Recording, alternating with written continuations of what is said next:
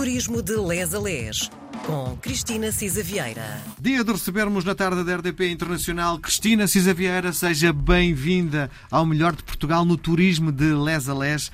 Cristina, na semana passada eh, ficámos em Óbidos e Óbidos tem imenso para ver. Apesar de visualmente olharmos quando estamos à distância e acharmos que estamos num castelo, numa fortificação pequenina, há imensa coisa para ver, não é?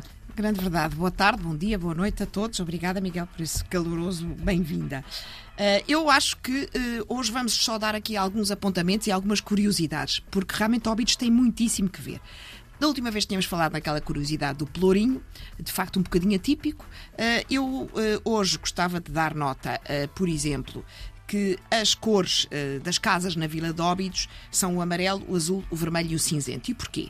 A cor amarela significava que os agricultores lá viviam, o sol e, e, e as searas. O azul era para os pescadores, o vermelho uh, para a burguesia e a cor cinzenta era escolhida para os edifícios uh, religiosos. É interessante porque o casario tem quer telhados de telha morisca e janelas de, de vasos floridos, suspensos, quer este colorido, digamos assim.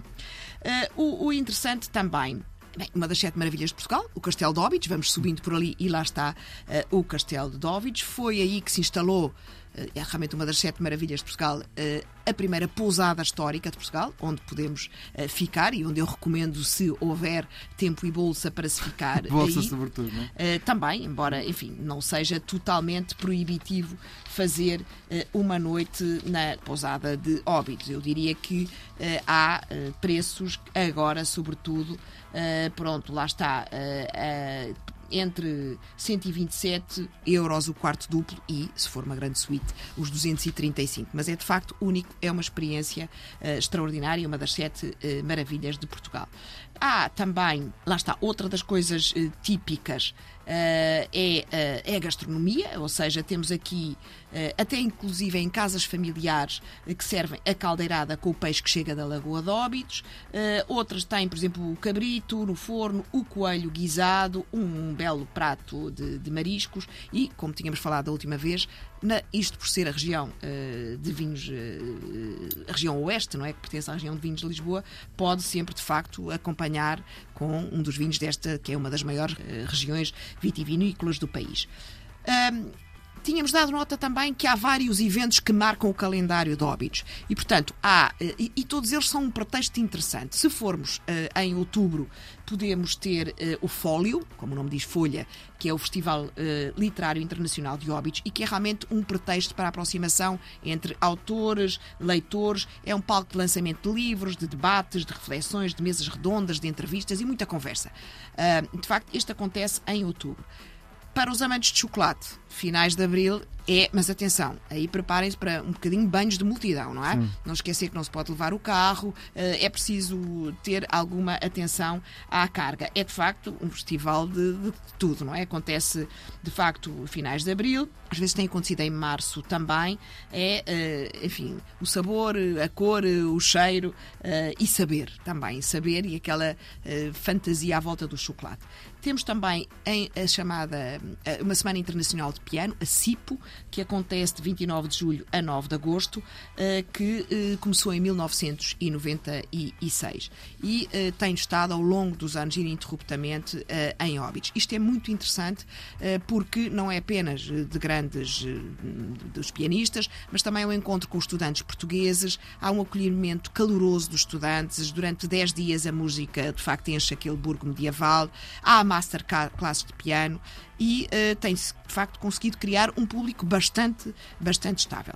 Ao mercado medieval, como eu lhe disse, onde eu fui por acaso em agosto, é giríssimo. Eu acho que este é, de facto, são dias de folia. Com as armas, com os bobos, com os cavalos, com os bailarinos, com os jograis, é muito engraçado. Faz-se realmente ali uma, uma feira muito interessante.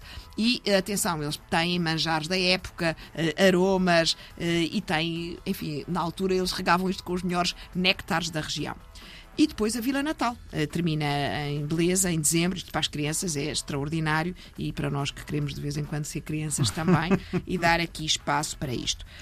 Um, pronto, eu diria que temos ainda duas coisinhas para falar. Uma, o artesanato não esquecer que realmente uh, é também uma vila com um importantíssimo artesanato, é uh, a oficina do barro, que funciona há mais de 20 anos e que, uh, enfim, é, é, teve bastante esquecido. É um e é artesanato. engraçado porque nas Caldas da Rainha também trabalham muito o barro, mas do ponto de vista artístico distancia-se, apesar da, da distância física ser bastante curta, do ponto de vista artístico completamente diferente a estética de um lado e do outro, não é? Sendo curioso que foi o mesmo Bordalo Pinheiro que nas suas viagens trouxe a experiência do artesanato italiano, daí ser muito diferente, para Óbidos. E de facto, a dita verguinha de Óbidos uh, teve quase em vias de extinção, uh, tem origem italiana e foi o mesmo Bordalo que lá está a cerâmica, trouxe-a também para, uh, para Óbidos.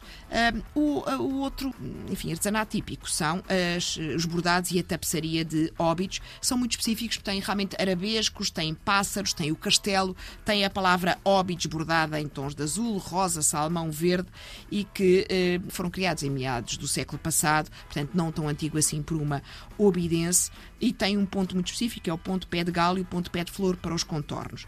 E há uma franja executada em motivos manuais, etc.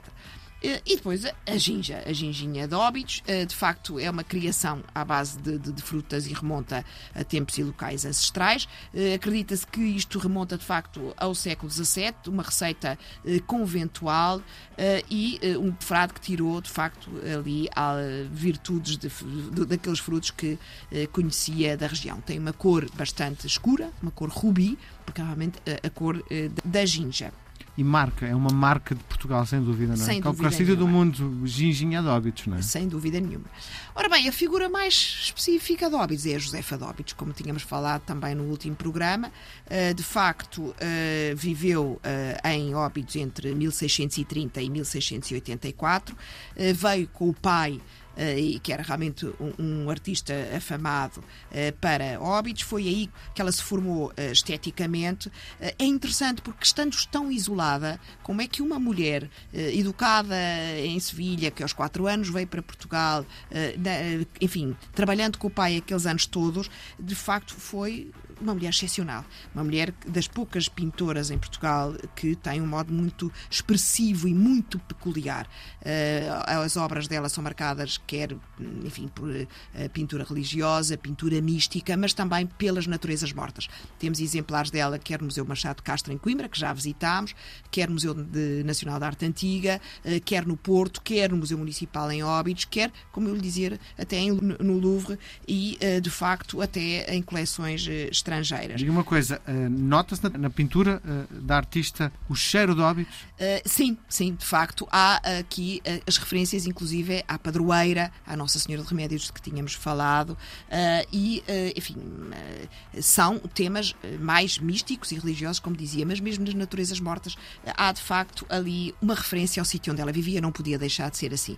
mas é muito interessante como é que uma mulher do século XVII, eu acho isto, de facto, uma história extraordinária e ser valorizada como o protótipo da cultura seiscentista nacional, de facto com uh, um relevo muito grande e disputada, de facto, até pelas coleções aristocráticas. Ela acabou também por ser muito pintora da corte, não é? De figuras da corte, como não é? De facto, uma povoação uh, quase aldeã, uh, mas a nobreza, enfim, procurava a Josefa Dóbitos pela sua arte. há algumas pinturas muito bonitas e, como digo, tem representação internacional. Uh, pronto, podemos ficar em Óbidos Com na certeza. pousada, Sim. podemos ficar em Óbidos no Hotel uh, Josefa de Óbidos, uh, no interior mesmo das muralhas, é muito engraçado também tem uns preços mais convidativos. Uh, atenção que está fechado até 2 de fevereiro, podem, podemos Sim. já marcar, mas até 2 de fevereiro uh, está fechado. Uh, e os preços variam entre os 59 euros e a suíte a 135, ou então numa das sete maravilhas de Portugal, no interior do castelo, ou no próprio castelo, aliás, a pousada. Muito bem, nós voltamos a conversar na próxima semana, Cristina. Um beijo grande. Um beijinho, até, até para a semana.